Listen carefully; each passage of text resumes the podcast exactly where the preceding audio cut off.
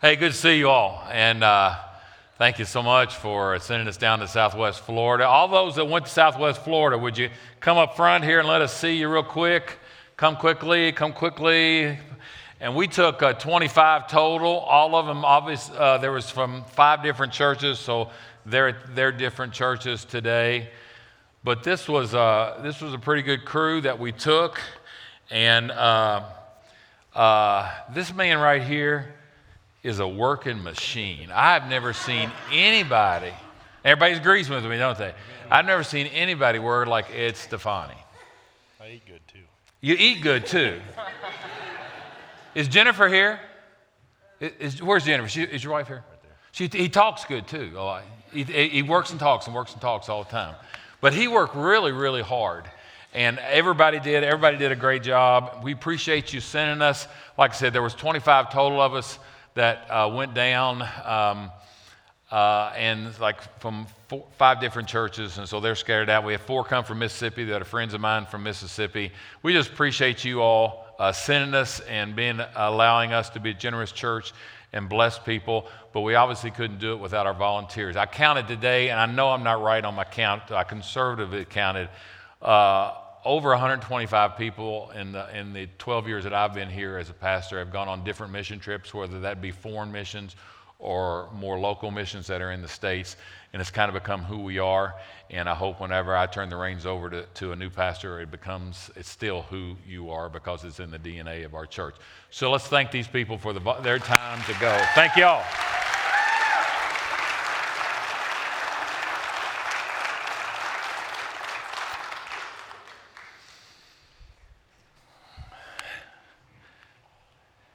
I'll tell you one quick story uh, before. We would, ble- we would uh, go to homes, and, and uh, you know, m- most people weren't expecting you, and they never heard anything like, you know, people coming down and giving of their time, and they'd never heard anything like that. And, and uh, they would just be so, so grateful, as we would if the situation was reversed. And they would try to repay you. They would try to give you water. They would try to, to, to just, they would, the natural human condition is to try to repay. And, um, and so that happened three or four times. It seemed like God was speaking to me, not an audible voice, but every time I heard somebody trying to repay, what can I do to help you? Can I, can, what can I give you? Da, da, it, it, it was just like God was kind of nudging me and saying, you know, Mark, it's a human condition that wants to repay a free gift. And uh, we were giving them a free gift of our labor there, whether it took two hours or whether it took eight hours that day. It was our free gift. And, and God seemed to say to me, He said, That's what people do for me, Mark. He says, I give them a free gift to their son. And they want to, they want to, they want to somehow pay it off or, or they want to somehow do their part. And He just wants us to accept it. And that's all we wanted to do. We would have been offended if somebody says, Oh, can I write you a check for $3,000 for all the time that you put in? We would have been offended by that. And I wonder sometimes as we try to pay back God, however in the world that could ever happen. You know, uh, if, if, the father is somehow offended by that and just says, Would you receive this free gift? Now, this free gift changes you and molds you and makes you into a new person, but would you just receive it? And would you say thank you? Because that's the only thing you could ever say for that, never repay it. And so God seemed to talk to me three or four times last week about that. So, again, thanks again for uh, sending us. And uh, unfortunately, there will be other disasters.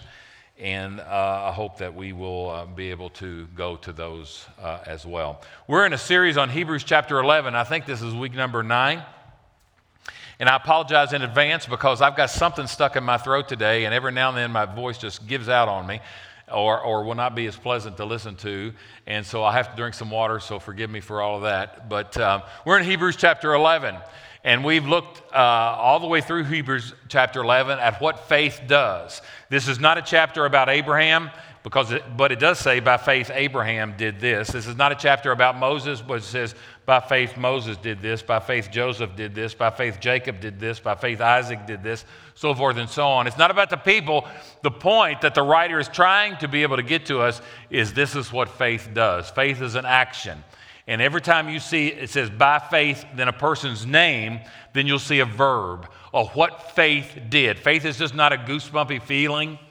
You know, we were, we were eating breakfast yesterday, and um, we, you know, uh, we went into the, the breakfast place, and, and uh, the girls, uh, you know, why y'all bunch of guys here together? And we told them what we're here for. And she goes, Oh, it just gives me goosebumps. Faith, faith is not just a goosebumpy little thing, faith is an action. Faith is a verb. Faith uh, propels us to do some things. It's not just something that you have. And so we've gone through each by week, week by week, and seen what does faith do in the lives of people. Faith is a verb. And if biblical faith is a verb. And if you have biblical faith, that produces action in your life. Not trying to repay God, but just by faith, there are things we do. By faith, 25 people went to Southwest Florida and put their faith into action. Uh, uh, faith is tangible, faith is down where the rubber meets the road, okay? And in Hebrews chapter 11, we've come to verse 22. And We've just been going verse by verse. And we come to verse 22, and we say, By faith, Joseph. Now, this is obviously the Old Testament character of Joseph. Uh, one of my favorite characters in all of the Bible, a godly, godly man, and his story is, is, is recounted in about the last, I think, 11 chapters of Genesis. But it says, By faith, Joseph, when his end was near, when he was about to die, spoke of the exodus of the Israelites from Egypt and gave instructions concerning the burial of his bones. Now, it's odd that when the writer looks back on Joseph's life, that he remembers that action, that faith, uh, that, that his faith was put into action in this way. Because you could have remembered Joseph for a lot of faith filled things. Um, by faith, he resisted the temptation of Potiphar's wife, if you know that story. Uh, by faith, he interpreted dreams for Pharaoh, if you know that story. Um, uh, by faith, he reconciled to his brothers, who were pretty much scoundrels. And uh, he did a lot of things by faith, but the writer chooses to remember at his death, at Joseph's death, that he gave instructions to his people, and it says, Don't bury me here because my great grandfather Abraham got a promise from God.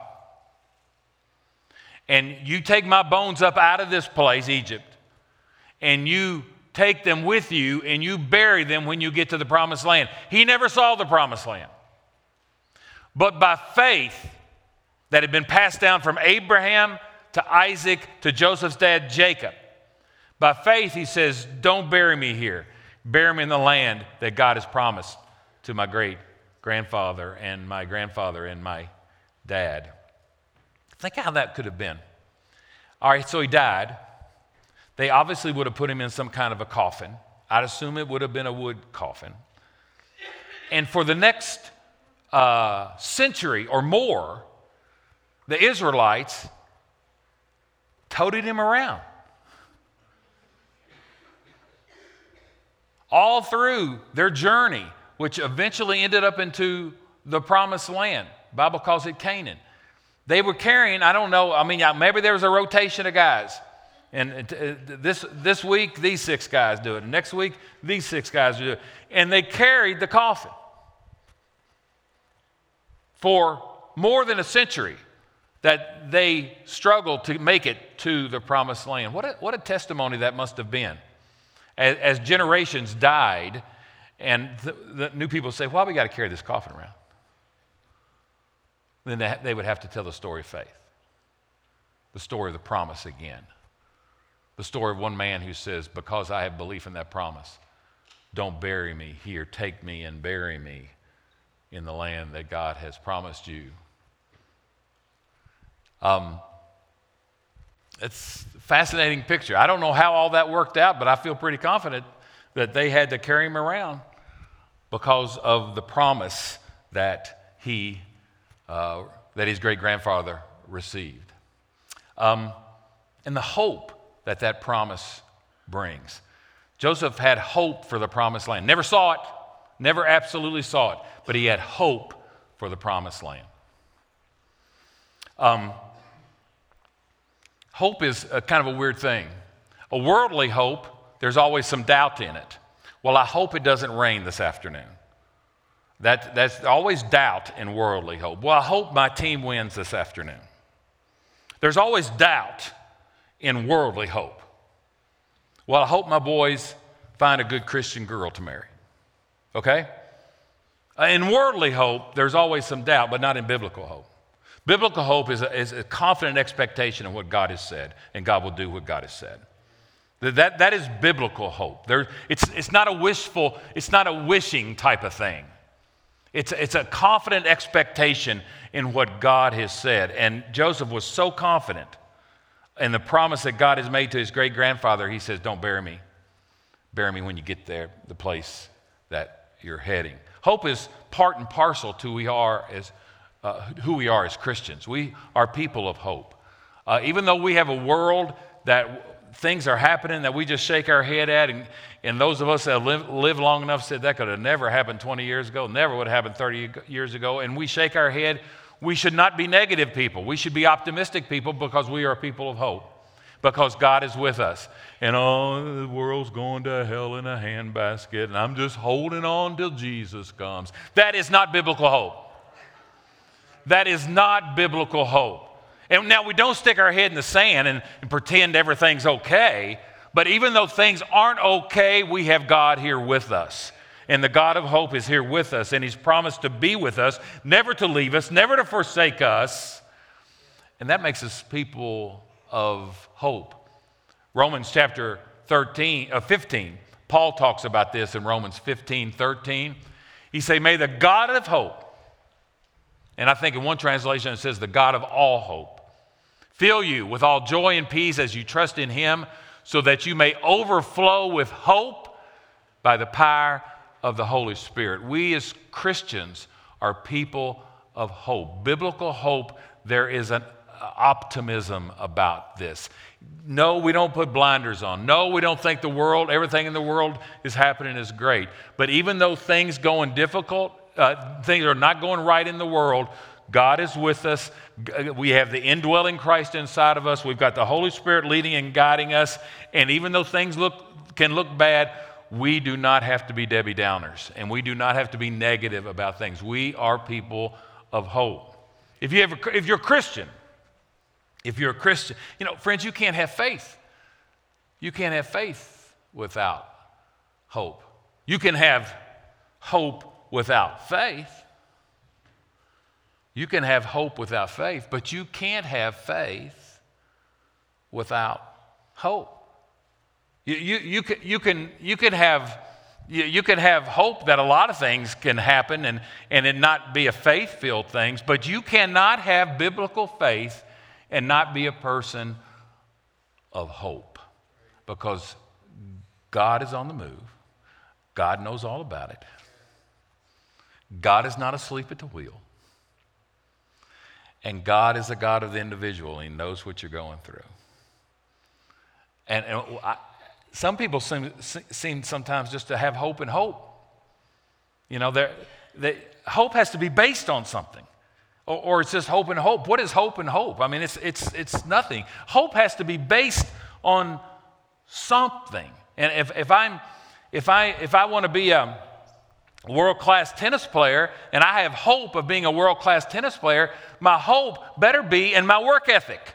My hope better be in the fact that I'm going to put my nose to the grindstone and I'm going to work about that. Or if I just sit here and hope that I'm going to be a world class tennis player, it's never going to happen. Hope has to be grounded in something. And for, the, and for the Christian, hope is grounded in the promises of God. Hope is grounded in what God has said, and He will not let us down.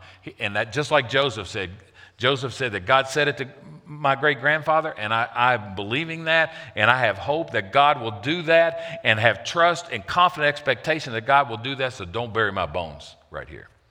You bury my bones in the place that we will end up. Uh, you, you, Christians, if you have faith, you have hope, and there is just no place in the Christian life for Debbie Downers pessimistic people. We can, we can see stuff going on that shouldn't be going on.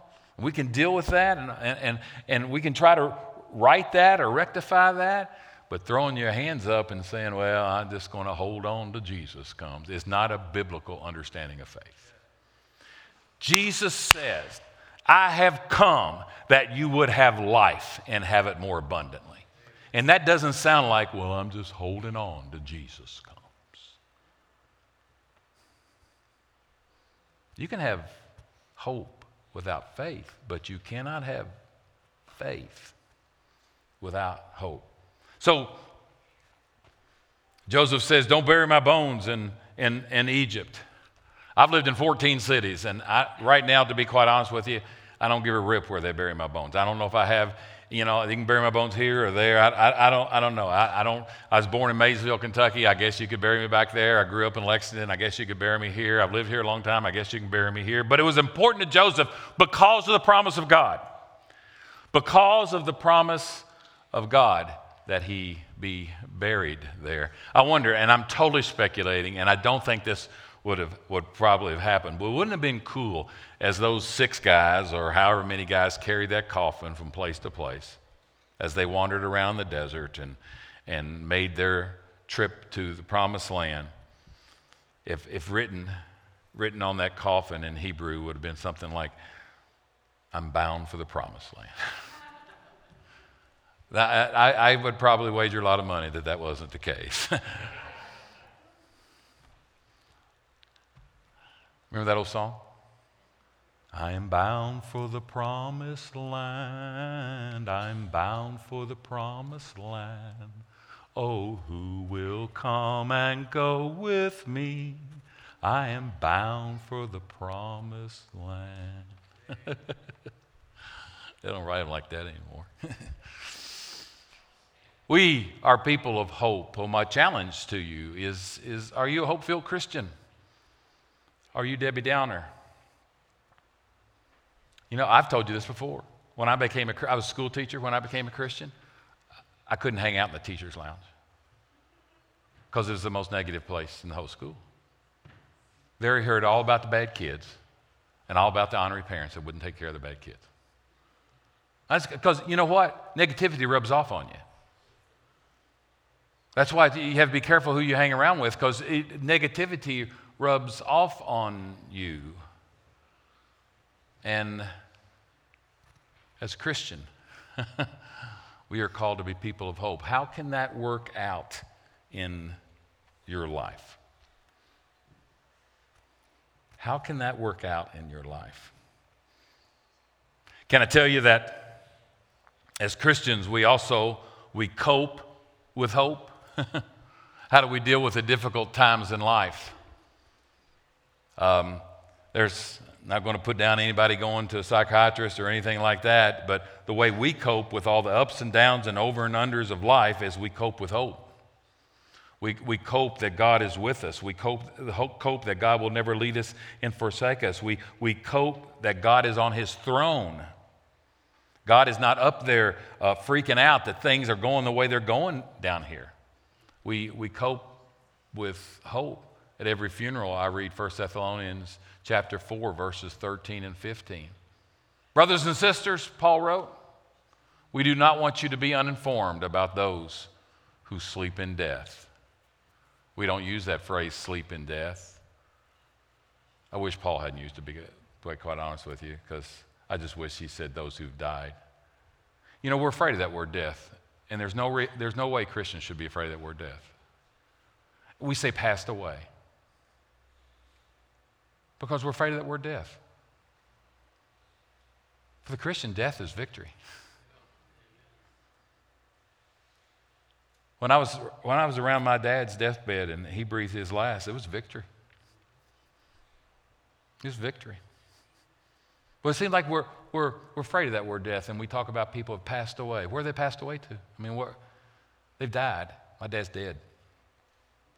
His soul has gone to heaven. Death is something that Christians should be able to deal with better than anybody. Talk to funeral directors.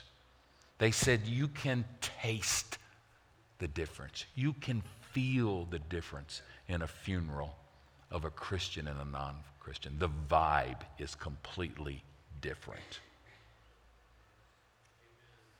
Why? Because we're people of hope. And that hope is based the death, burial, and resurrection of the Lord Jesus Christ. So Paul writes, Brothers and sisters, we do not want you to be uninformed about those who sleep in death, so that you do not grieve like everybody else who have no hope. You grieve, you grieve, but your grief is not for the one who died, your grief is for yourself, that you've lost someone near and dear to you. You don't want to pull that person back.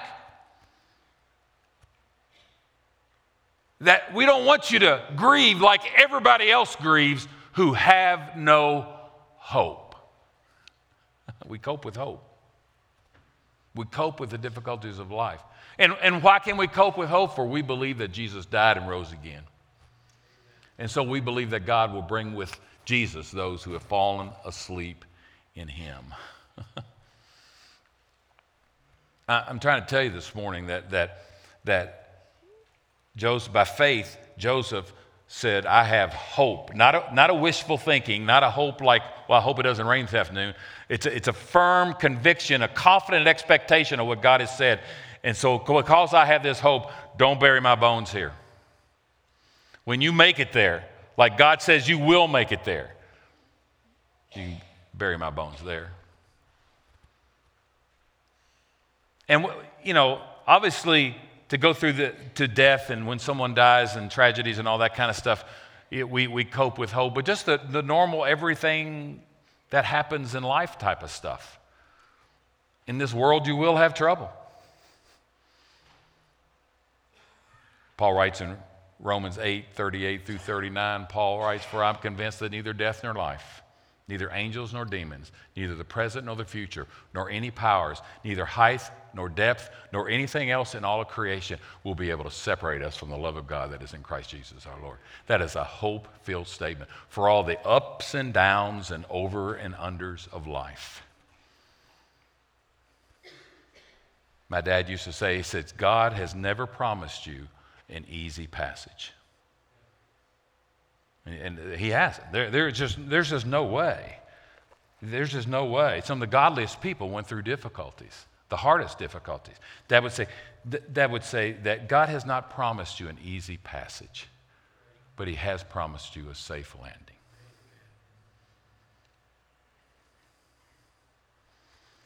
We'll cope with hope. Colossians 1:27 is a fascinating verse, and I, I've quoted it to you before. To them, God has chosen to make known among the Gentiles the glorious riches of this mystery. And what is this mystery? Christ in you. You can deal with whatever comes your way. The, the, the silliness of life and the, whatever is going on in this world and the tragedies of life and the ups and downs and the moral decay and all the stuff that we see that we never ever would dream that we would ever see. Here's the mystery Christ in you.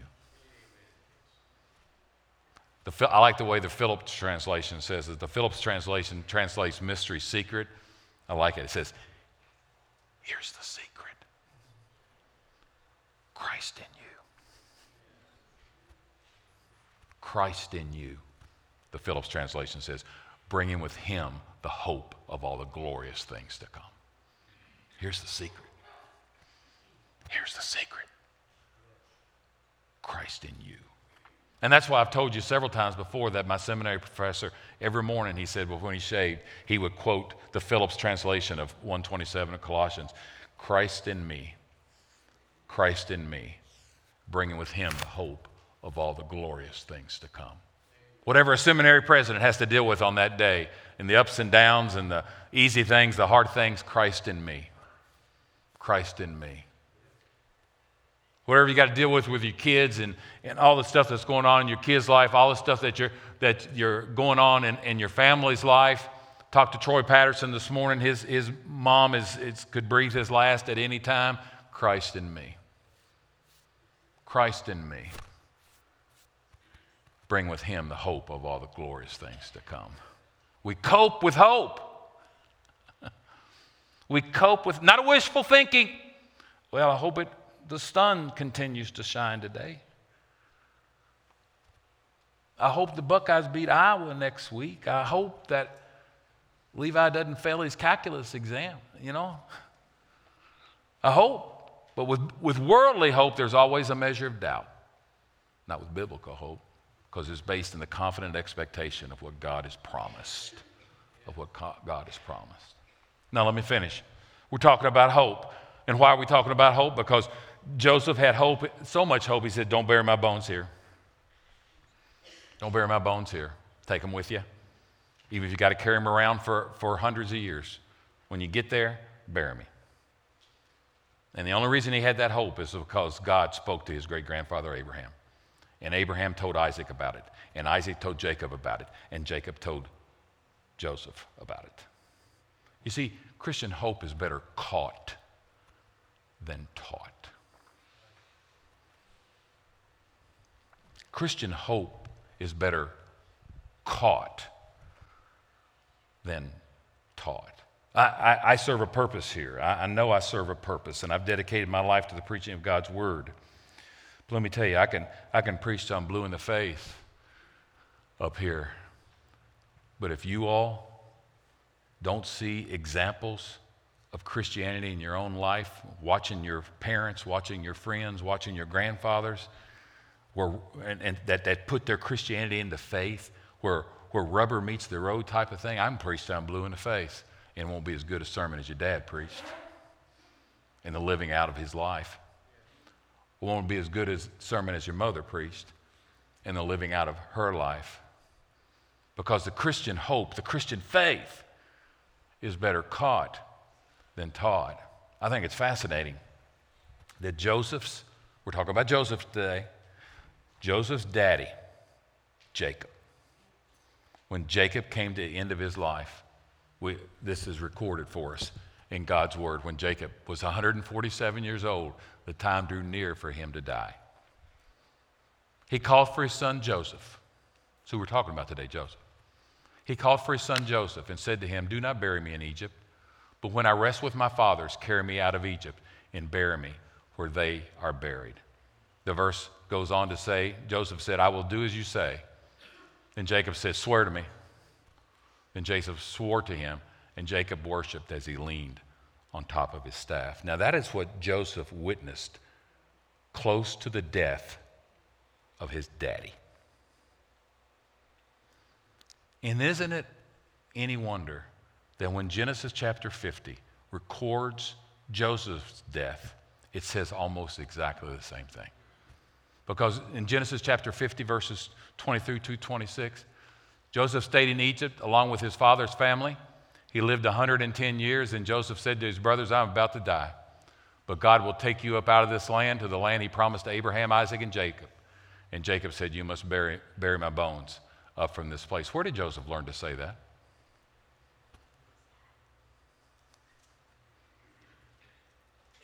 I don't think it's any coincidence that on the son's deathbed, he repeated basically the same thing that his daddy did.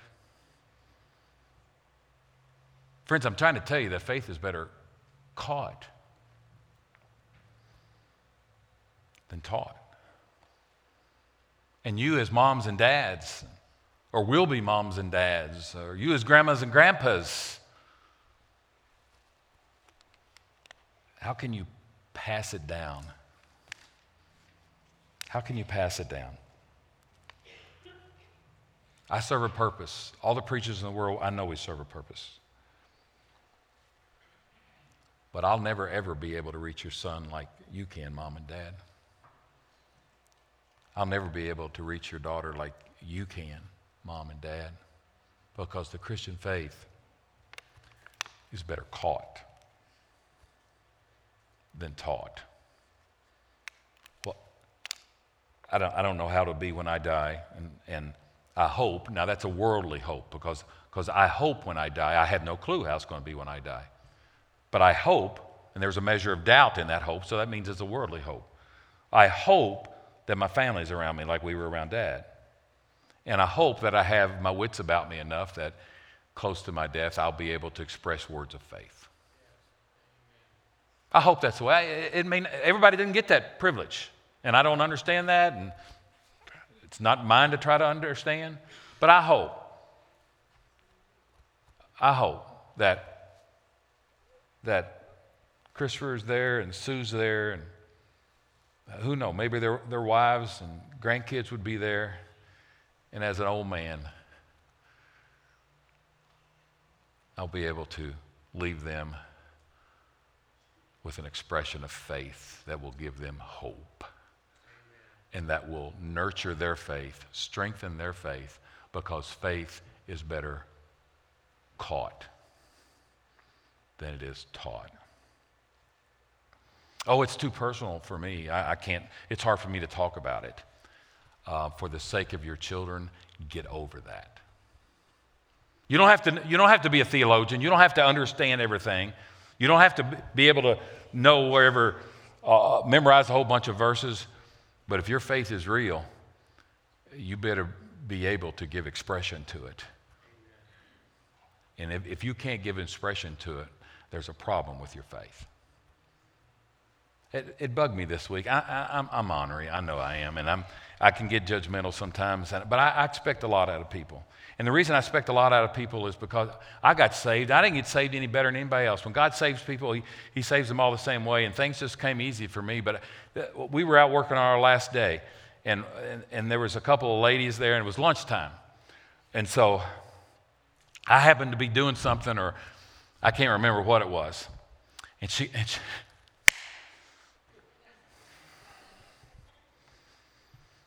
She goes, So I wasn't with the group. They were getting ready to eat lunch. She goes, You're a pastor, aren't you? I said, Yes. She goes, Would you pray for us?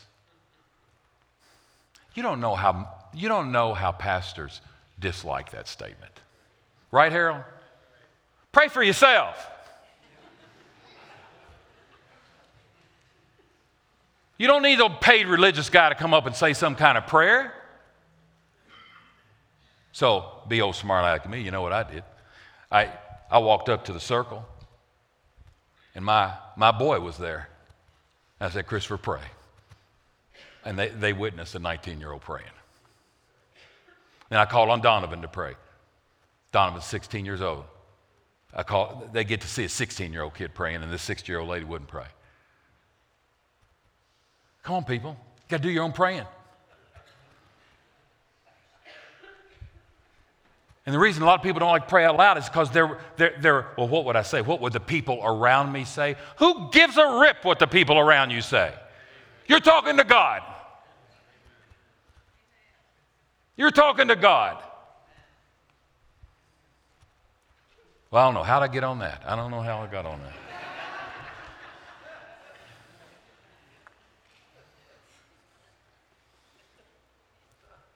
I'm, I'm, I, please believe me. Sue and I have made unbelievable amount of mistakes in raising our boys. But you know one thing that we did right? They have been praying out loud since they could talk. And so why can Christopher pray? Christopher prays because he's such an unbelievably, unbelievably spiritually mature person. No, he can't, he doesn't pray for that because of that reason. He prays because he's been praying since he could talk.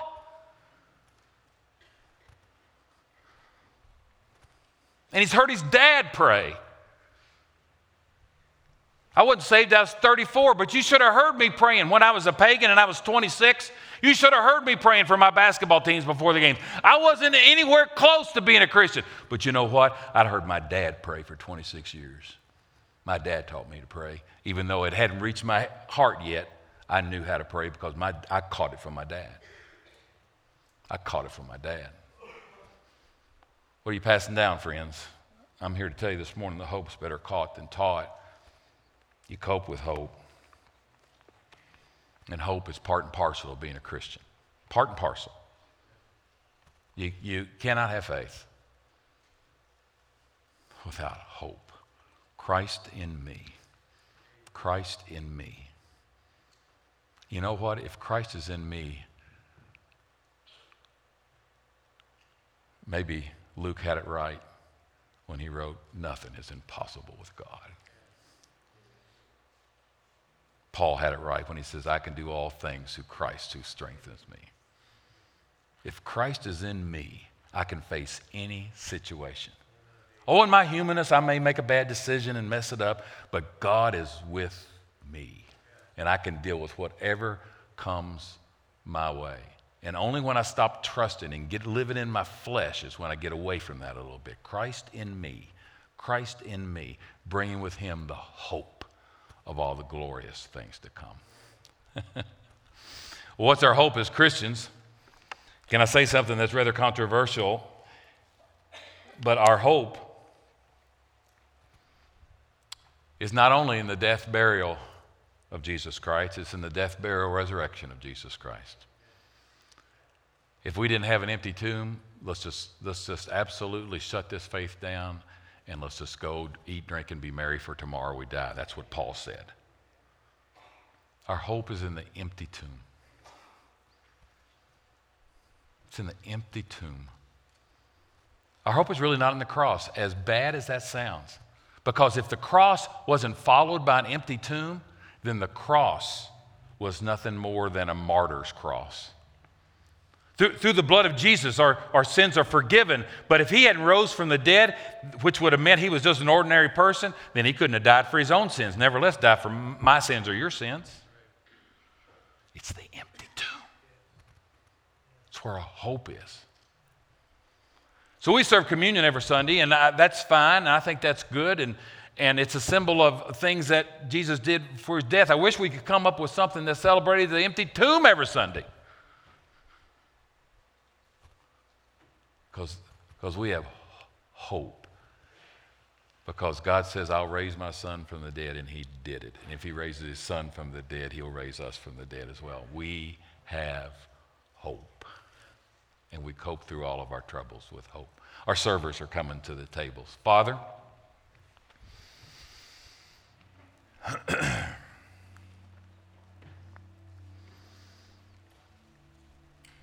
there's a whole lot in this world, Father, for us to get upset about a whole lot in this world for us to scratch our heads about and throw our hands up and, and say, my goodness, the world is just falling apart. And those of us that lived long enough to see that, we understand how it used to be. And God, God, it's so easy sometimes to be negative. It's so easy sometimes to be pessimistic. But as I read this Bible, it seems like being negative and being pessimistic has nothing to do with being a Christian. Now, Father, we know we live in a world and we don't stick our head in the sand and ignore all the bad things that are going, but we can go through those bad things. We can walk through those bad things. We can cope with those bad things because of the hope that we have in you. And so, just as Joseph, when he was near the end of his life, expressed hope in the promise that you gave Abraham, his great grandfather, we can express that same hope every day in our life. The hope that your word is true, the, the, the, the, firm conviction that your word is true, and we can deal with whatever comes our way because you'll never leave us and forsake us. God, take this message and use it in all of our lives in whatever way it needs to be used. In Jesus' name, amen. You may want to receive at our tables. You may want to receive in your pews. You may want to come pray around the altar. You use these next moments as you see fit, please.